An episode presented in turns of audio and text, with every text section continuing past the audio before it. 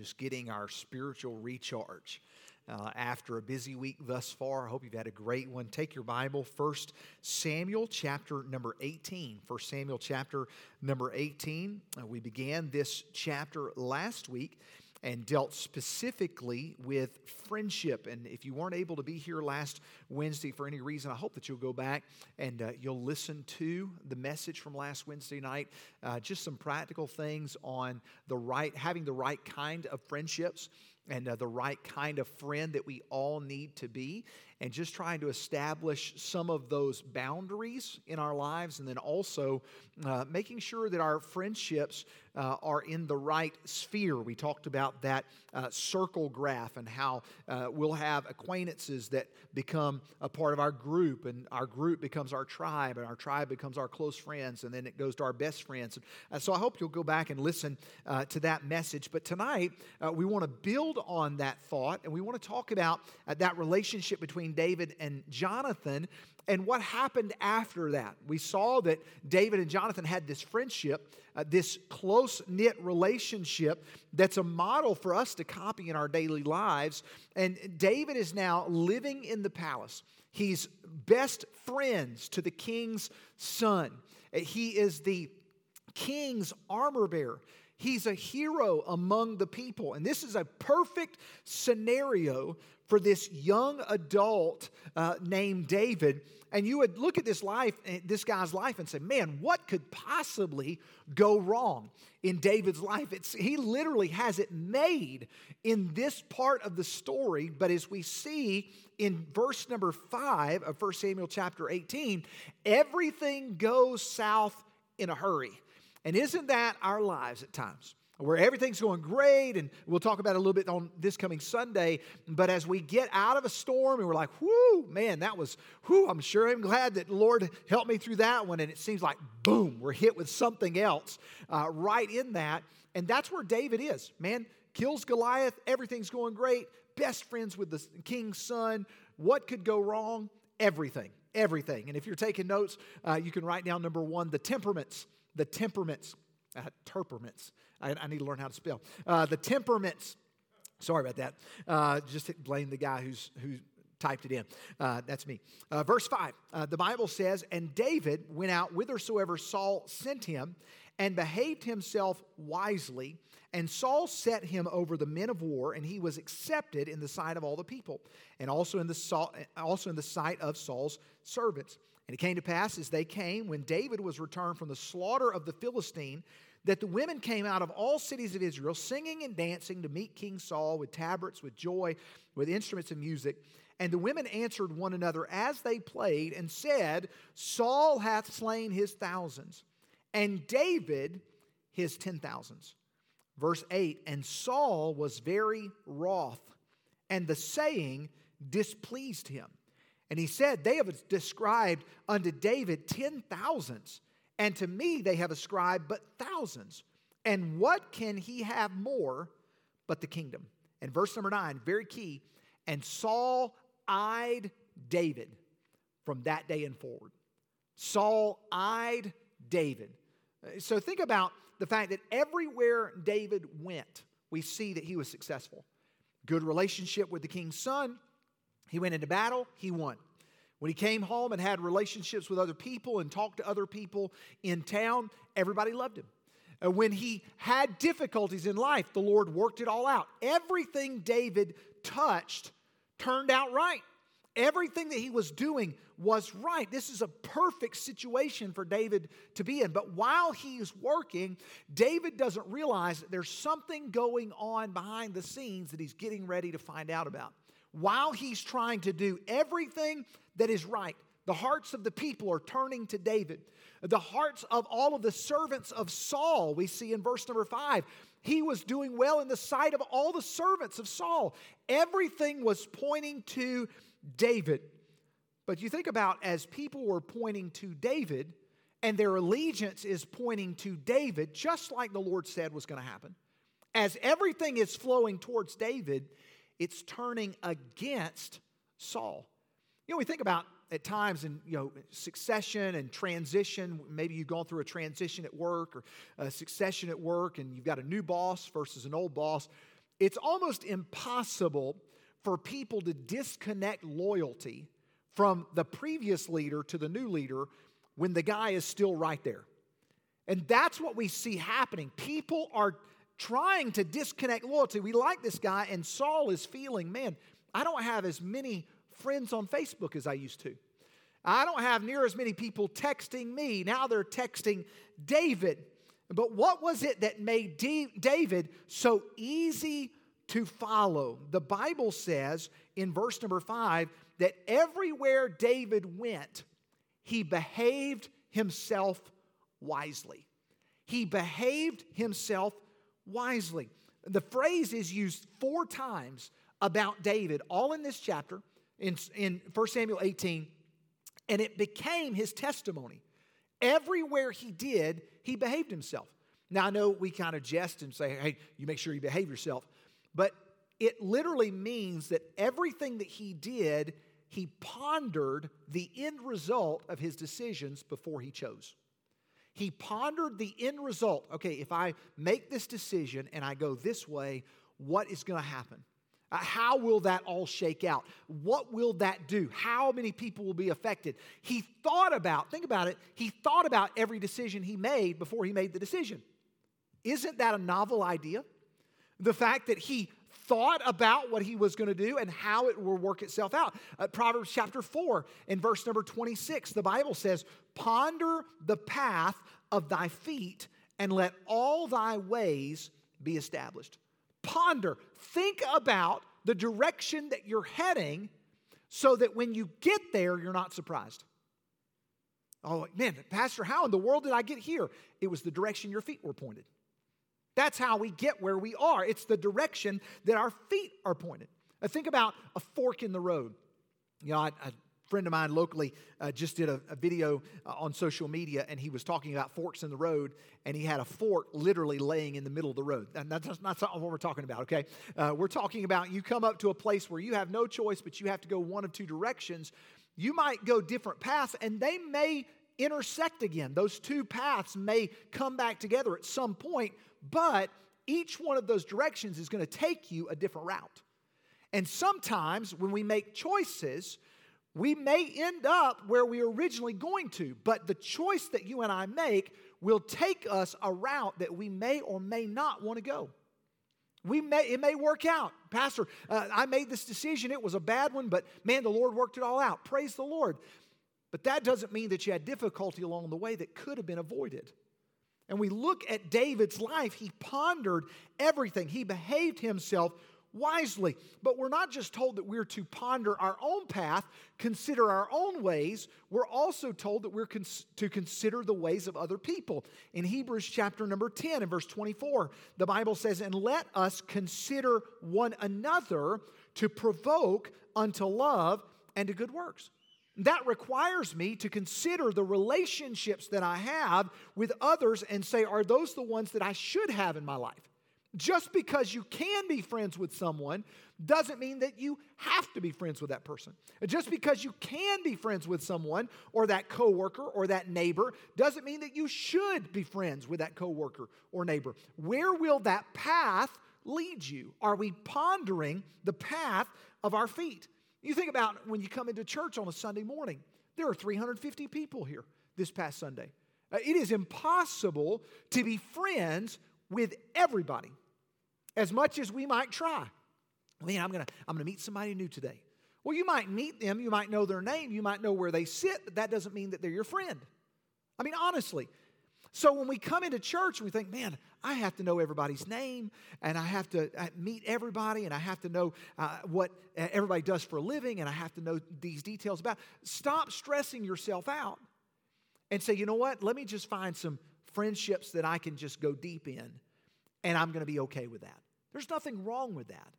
Yeah, I understand that there's this whole thing about, you know, being involved in a clique, and, you know, it's us four and no more. I get all that.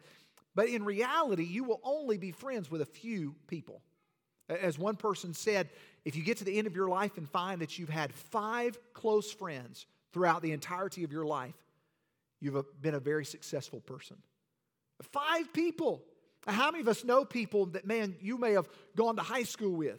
or you went to college with, and you're like besties for life. You don't even know where that person lives right now. You don't know their phone number. You don't know anything about them. They don't even exist anymore. And you thought at that time, we're always going to be close. But our friendship and seasons of life change, and so do our group of friends, the people we spend time with. But there is a point of having friendships. Proverbs 18, verse 24. A man that hath friends must show himself friendly, and there is a friend that sticketh closer than a brother. We need those friendships. We talked about that last week. Paul Chapel wrote an article several years ago entitled 7 Ways to Be a Godly Friend. And I want to just give these to you rapid fire. And if you want to write them down, you can. But here are the ways. 7 ways to be a godly friend. Number one, godly friends, and these won't be on the screen. Number one, godly friends sharpen each other. You think about your friendship that you have, you sharpen one another. You get stronger spending time together. There are things in your life we talked about last week where you can point out in somebody's life and it makes you better. Godly friends sharpen each other. Number two, godly friends assure each other through adversity. They assure each other through adversity. You go through a hardship or a trial or a problem or a difficulty, you need those friends around you saying, hey man, just hold on a little bit longer. I'm praying for you. Let's sit down and let's talk this out. They help you through adversity. Number three, godly friends participate with each other. They participate with each other. What kind of a friend would you be if you never spoke to each other? If you never did anything together? If you didn't communicate? They participate with each other. And number four, godly friends rejoice for one another. Yeah, there may be a hint of jealousy when one of your friends comes in with that brand new car or that brand new honey on their arm. There may be a hint of jealousy, but you need to be like, hey man, that's awesome, excited for you. Godly friends rejoice with each other. Number five, godly friends forgive one another. Now, I don't know about your friends, but me and my friends, we're not always the nicest to one another. And there are times in our lives where we have to say, I'm sorry. And we forgive and we move on. Godly friends forgive one another. Number six, godly friends do not share or harbor anger. That's a big one. Do not share or harbor anger. That person ticked me off and I'm going to go tell 6 other people what kind of a jerk they are. No. Godly friends do not share or harbor anger. I'm not going to hold any kind of resentment. I'm going to handle it right. I'm going to Matthew chapter 18. I'm going to go to that person. I'm going to talk to him. We're going to talk it out so that when we're done, we've gained our brother. We're back on the same page. We're on the same team. Number 7, godly friends spark the truth in each other. We spark the truth in each other. As we have these godly friendships, as we have these relationships with each other, there should be an era of truth in everything that we share. There should not be secrets among friends. I understand there's a limit to that, but when we share things with each other, there's accountability, there's transparency. Godly friends spark the truth in each other. And you might say, well, you know, Pastor, I just don't have any friends. I don't know a lot of people, and I don't have a relationship with a lot of people. I'm just not that kind of a friendly, outgoing person. I like what Zig Ziglar said. He said, if you go out looking for a friend, you're going to find they're very scarce. But if you go out to be a friend, you'll find them everywhere. If you go out to be a friend, that goes back to Proverbs 18. A man that hath friends must show himself friendly. If you're the person who's going to sit in the corner and you're never going to talk to anybody, you're never going to engage a conversation, you probably won't have a lot of friends. But if you go out to be friendly with someone, chances are you'll find a friend. We need those friendships. Are you a friend to other people? With David's temperament, behaved himself wisely. He was sharp. Everything was going good. But there was a difference in King Saul. And that started in verse number 8. They came out to meet Saul in verse number 6. But the song was not focused on Saul. With each chorus that was sung, Saul became more and more angry. One of the traits of friendship we just talked about is that we rejoice with our friends when they're celebrated. If they get something, win something, become something, get a new title, raise, promotion, whatever, we rejoice with them. That's what godly friends do.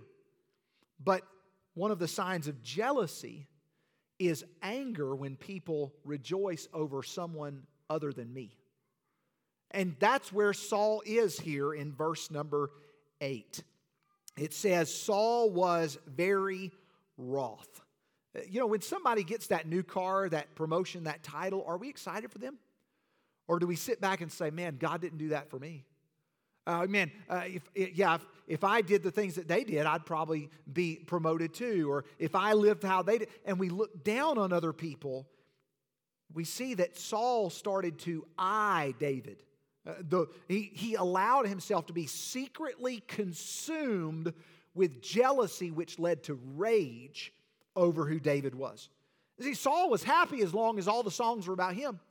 They say Saul has slain his thousands. Woohoo! And the choruses go on and on about Saul. He didn't have a problem with that song.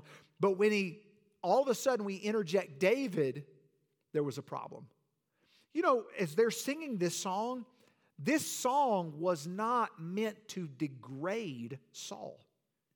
If you think about it, this song was meant to elevate Saul.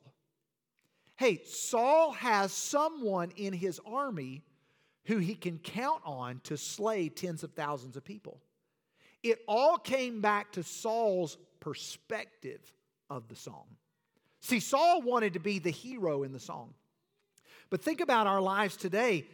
In our lives today, when we celebrate our friendships and we celebrate when other friends are exalted, we all win. Because we're all in Christ, we're on the same team. So when somebody wins, when someone is exalted, and they're a brother or sister in Christ, I get to celebrate with them. That's a win. That's not something to be disappointed or discouraged or defeated about. That's something that we celebrate because as the body of Christ, we celebrate together. Romans chapter 12 tells us that we rejoice with those that rejoice and weep with those that weep. We win together and we lose together. And we see our lives, this friendship. We need to realize that when God blesses someone else, we all win together. We celebrate together. There was a temperament contrast between these two leaders, which led to number 2, the turning. The turning. Look at verse number 10 through 16. It says, it came to pass on the morrow when the evil spirit from God came upon Saul, he prophesied in the midst of the house. And David played with his hand as at other times, and there was a javelin in Saul's hand. And Saul cast the javelin, for he said, I will smite David even to the wall with it. And David avoided out of his presence twice. Twice. This wasn't an isolated incident. This is 2 times this happens. Saul tries to kill David twice. The very next day after he heard this song, Saul's entire demeanor, his life changes, his spirit changes. Where now there was a good spirit, where there was encouragement, now there's an evil spirit. You know, there's this stark difference between David and Saul. We don't know a lot about this spirit or the whole context of the evil spirit in verse number 10, but we know that the spirit was evident in Saul's life when he was made king, and now that spirit's gone.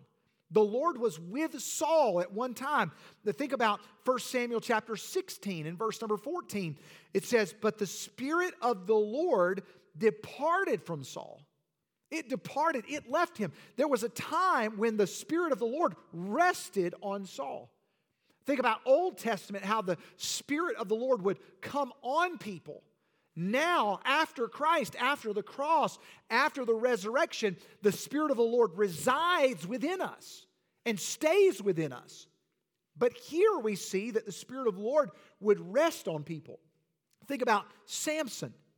Samson, I can't tell you how many books and storybooks that I've seen. Samson is this incredible Hulk-looking person. You know, he's this massive beast, this feat of a man. And he's just humongous. Looks like he spends all of his life in the gym. I don't think that's what Samson looked like. I think Samson looked like a normal guy like everybody else. Because the Bible says the Spirit of the Lord would come upon Samson and give him supernatural strength. I don't think Samson was anything significant to look at. I don't think he looked like a strong, massive Hulk of a guy. You know, where he do the Hulk Hogan, you know, just rip his shirt off, all that. But I don't think that's what he looked like. But the Bible says the Spirit of the Lord would rest on him, just like it did with Saul. But if we go to the New Testament, we see that there is another spirit roaming. In Ephesians chapter 2, in verse number 2, it says, "Where in time past you walked according to the curse of this world, according to the prince of the power of the air, the spirit that now worketh in the children of disobedience." See, there is the Holy Spirit that indwells us, but there is also a supernatural spirit that's working. You know, think about Ephesians chapter 6. The weapons that the fight that we're in is not a physical battle, it's a spiritual battle. You think about all of the things that are going on, the force that we're dealing with in our nation today, that evil spirit that we see on display all the time around us is not the same as the Holy Spirit that lives within us. And we see this is not the Holy Spirit because it leads to sin. It says that this spirit that was now residing on Saul caused him distress and agony and jealousy, and is now eating him alive. And because Saul is now dwelling in disobedience, he chose to disobey the Lord. God's spirit departed from him, could not be with him. You know, think about when, in our life today, when I walk away from the Lord, because I've heard people say, you know, when they fell into sin, we understand there is no falling into sin. We step into sin. We choose to sin. It's not just a, oops, you know, accidental, oh, I slipped and fell into sin. No. We willfully choose to do evil rather than righteousness. It's a choice. Sin is always a choice. That's why in 1 Corinthians it says that we have a way of escape. We don't have to choose to sin. We can choose to do right. But when I willfully sin against the Lord's commandments for my life, He turns from me. He's still there, but He turns from me. Psalm 66 verse 18 says, "If I regard iniquity in my heart, the Lord will not hear me." He turns. He's still there. He's still listening, but now He's listening for an apology rather than all of the things that I want because I am holding on to sin. But this wasn't just an internal battle that Saul is facing. It worked its way out. You know how everything that happens on the inside eventually works its way out. If I harbor bitterness in my heart, you can't keep that secret forever because it affects the way that we live. It affects the decisions that we make. If I'm angry at someone, eventually it'll come out my mouth, whether to that person, an eruption, an explosion in wrath, or it'll come out in gossip to someone else. That I'm angry with this person, so I have to talk about them in a negative way. So what's on the inside eventually will work its way outside. So we can clean up the outside all we want to, but a pig will only wear a clean set of clothes for so long.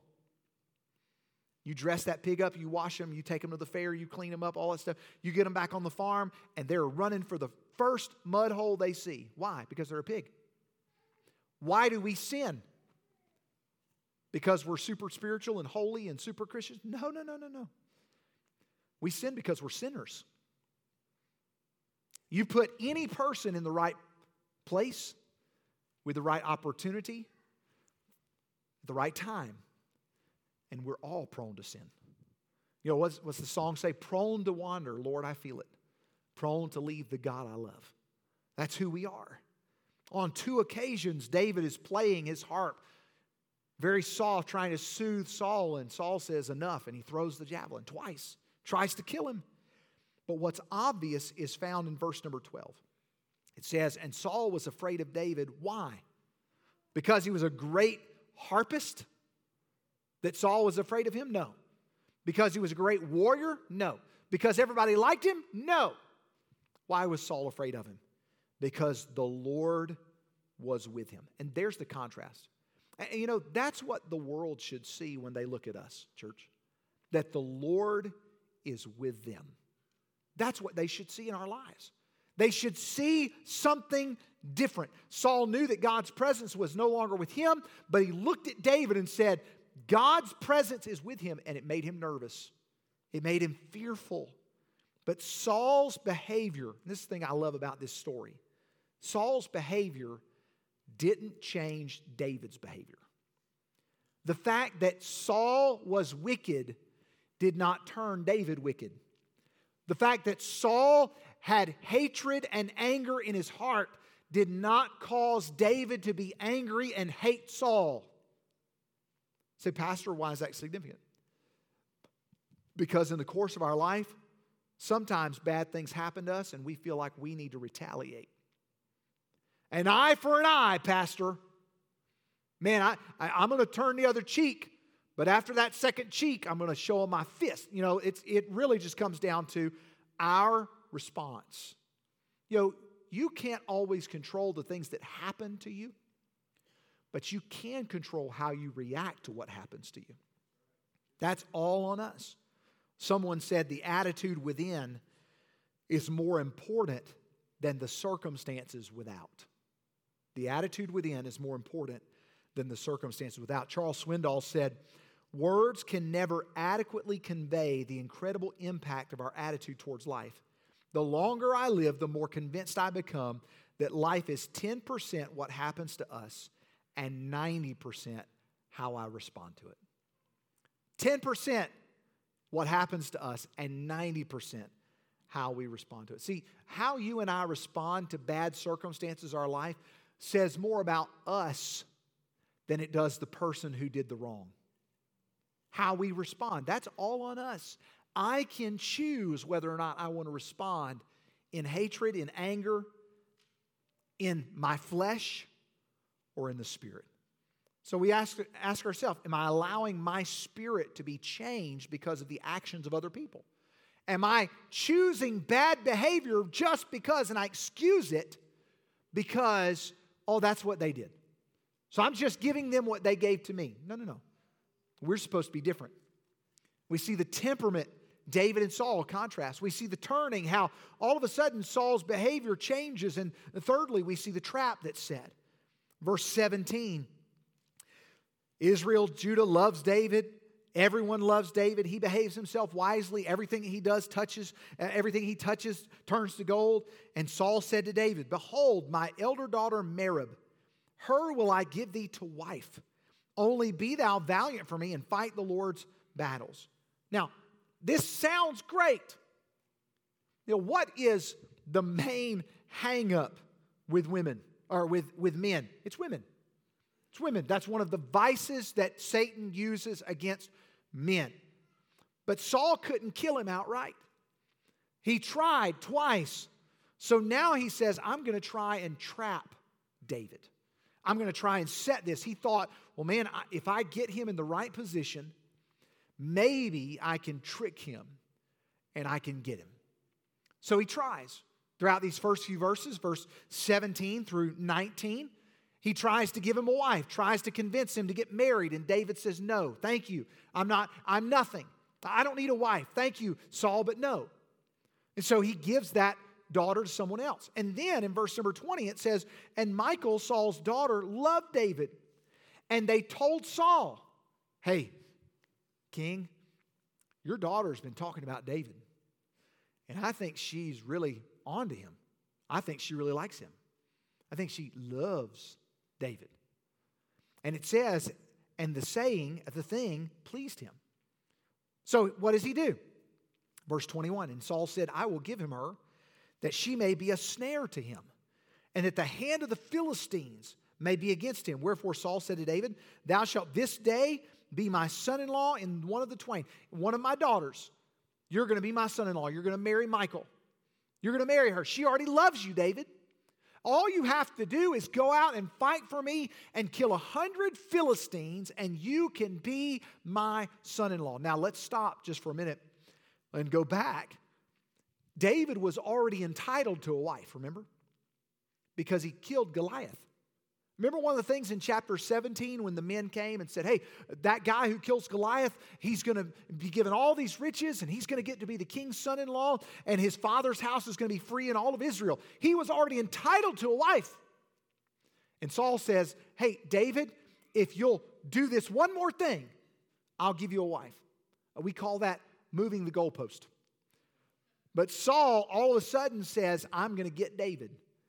And if I can get him to agree to this, he'll go into battle and I'll let the Philistines kill David. But Saul overlooked the most important part. 4 times, behaved himself wisely.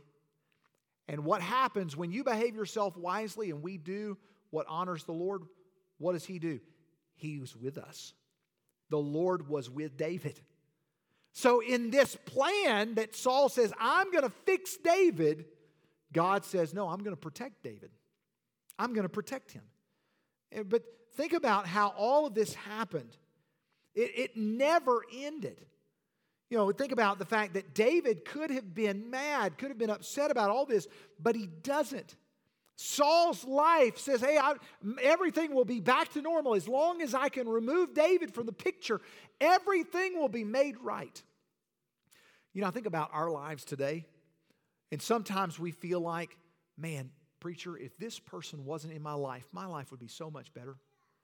If this person that I work with, this person that's in my family, this person that I live next to or across the street or whatever, if they were not in my life would be so much better. You know, we need to be careful with those kind of thoughts and statements because that borders on I have an issue with somebody that's unresolved. I have something that's unconfessed and that has not been properly dealt with.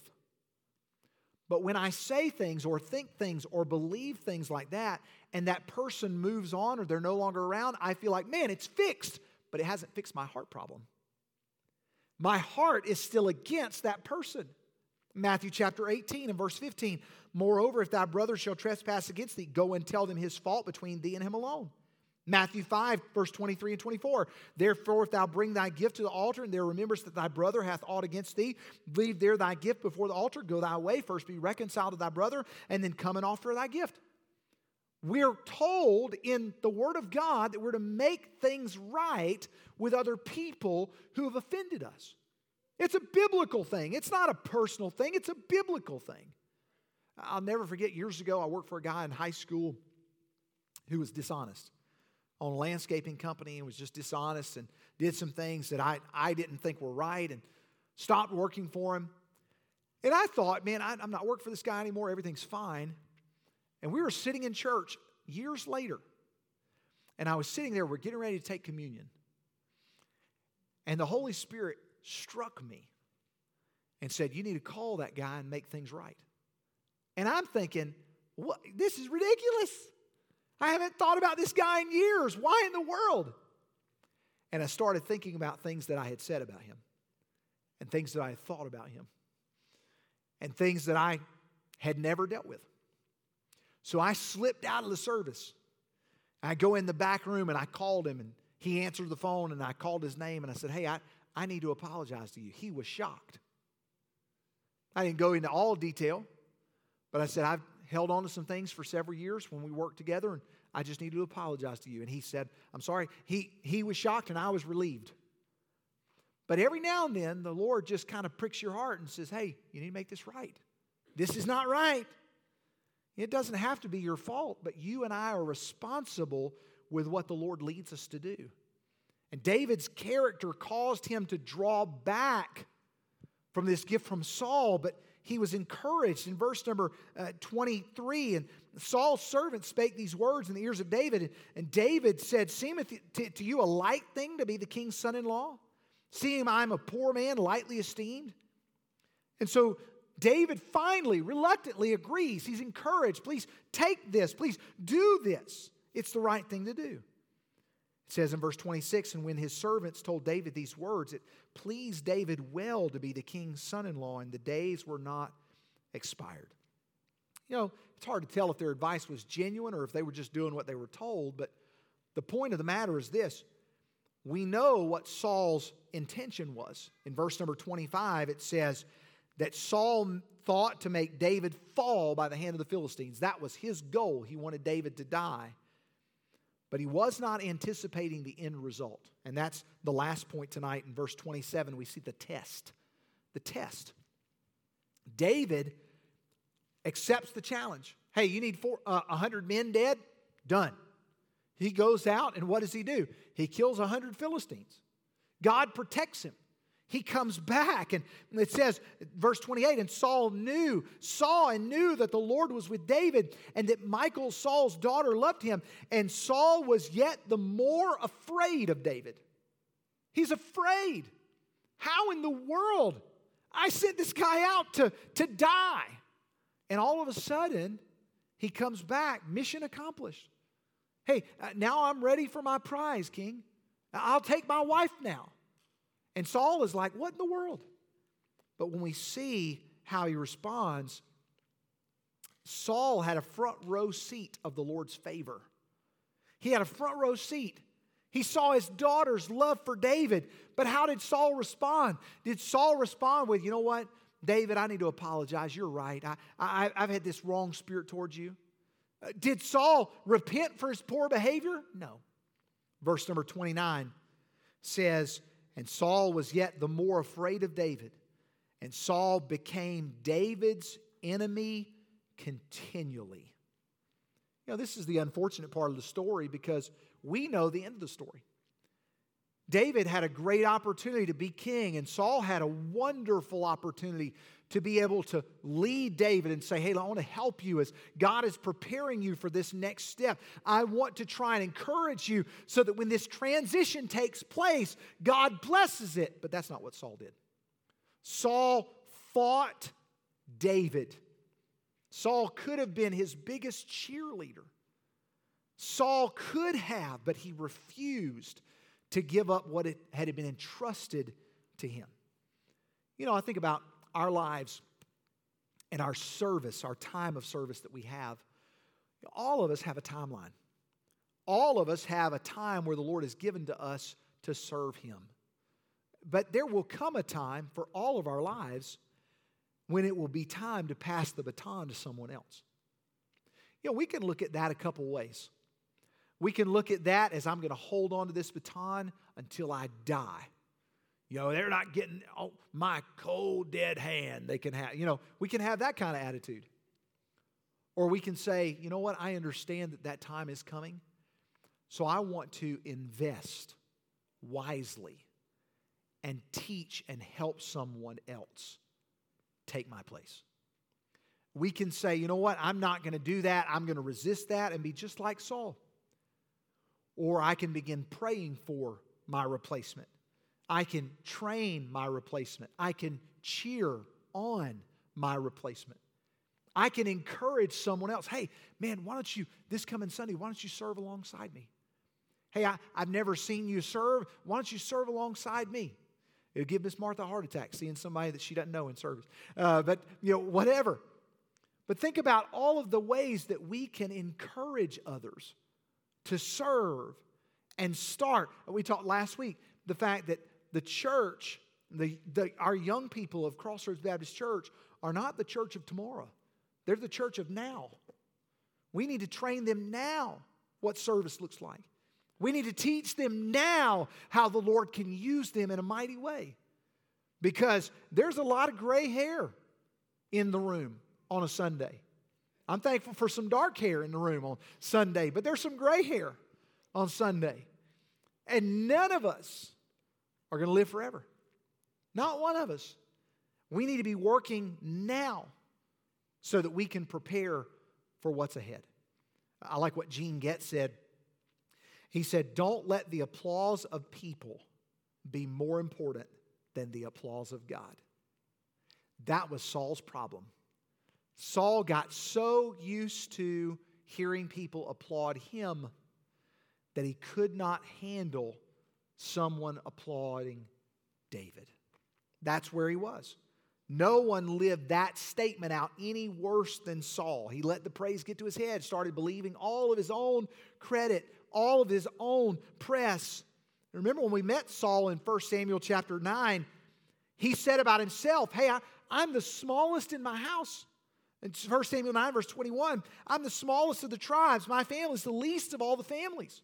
Remember when Samuel spoke to him in 1 Samuel chapter 15 and verse 17. He said, when you were little in your own sight, God blessed you and elevated you to be the king. When there was a time when Saul saw himself as a nobody, yet he got to the place where he thought he was somebody, and it became his downfall. Hey, church, let's never forget that without him, we are nothing. We're nothing.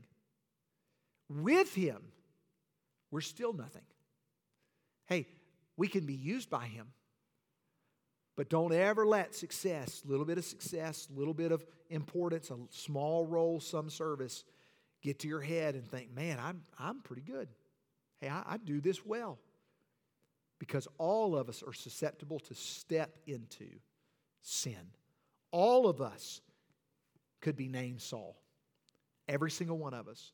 We have to fight that. And we have to prepare ourselves for eventually, it's not going to be us. We're going to be in the sidelines cheering somebody else on. How many of you have heard somebody, a senior saint, who says, man, I remember when I did that? How many of you have heard somebody say, you know, I wish I could still do that. I wish I could still be involved in that. Hey, that's going to be all of us one day. Are we using the time that we have wisely? Are we preparing for the one day where it'll be someone else? Are we doing anything to train the next person? Or are we holding on tightly with that death grip? Hey, I'm never going to get rid of this. And that's where Saul was. 17 years, David had to wait. Saul could have handed it off and said, David, I'm going to give it to you now. My time's done. But he didn't. Caused all kinds of havoc in David's life. All because he knew his time was coming to an end. Hey, all of our times are coming to an end. And we need to do stuff right now to prepare for what's coming. Father, thank you so much for your word, and thank you for how you used David's life to show us things that we can apply today. Lord, I ask that you please bless our time. Please help us to see ourselves in the story. Lord, I ask that you please help us to prepare for the day. Lord, it won't be us, it'll be someone else. Lord, help us to have the right friendships, the right relationships. Help us to have the right attitude as we prepare for that day. Lord, we sure do love you. We thank you for all that you've done and all that you're leading us to do. Lord, please bless us and use us in a special way. In Jesus' name, amen.